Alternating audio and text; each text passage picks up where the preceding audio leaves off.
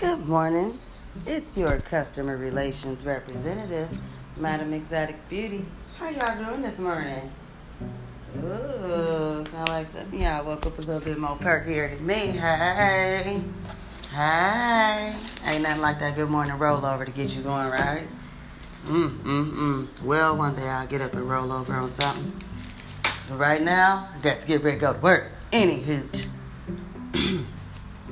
so, I just thought I'd get up this morning and clarify a few things, point a couple things out, and maybe even get on somebody's nerves. It is early, and I am kind of gang gangbanging before coffee, so I could care less. But I got a question, Mermerica. All that energy that you men put into cheating and hiding from cheating on your girl, does it make you smarter? Does it make you richer? Does it put food in your stomach?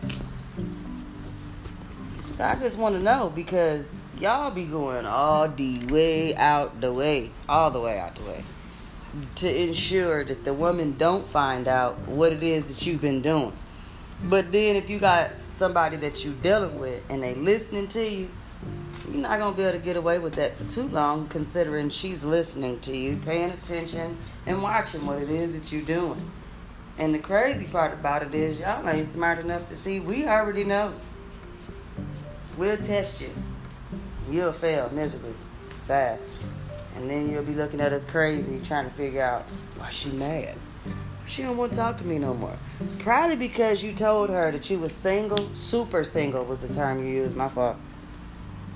And in all actuality, you're not. You have a girlfriend.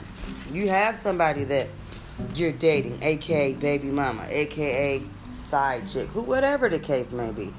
But real facts, y'all fellas ain't shit for doing women like that.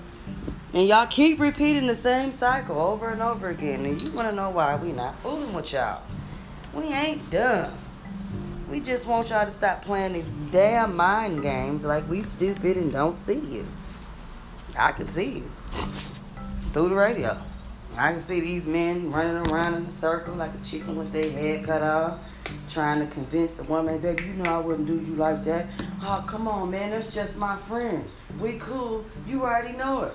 But if that chick is hanging around and your man trying to convince you that he ain't with that woman, he ain't messing with her, he ain't sleeping with her, then you need to reevaluate all the way around the board. Like, why do you feel this way? Why do you feel like in your gut this man is cheating on you? Are you doing something? Sometimes it go both ways. A woman accuse a man of cheating and she be the one doing it because she feel guilty. A man accuse a woman of cheating because he'll be out here doing it and he feel guilty. It's the guilt that's eating y'all up. I just want to know why y'all keep doing it. Y'all steady hollering you don't want to be hurt by nobody. You steady claiming you don't want to get your feelings hurt and you ain't to be able to deal with a woman hurting you, but you ain't doing nothing for that woman not to hurt you. I'm just saying. I see it all the time. Men be talking to different women all the time in a woman's face and then get mad when she do it. Who is this nigga? Why?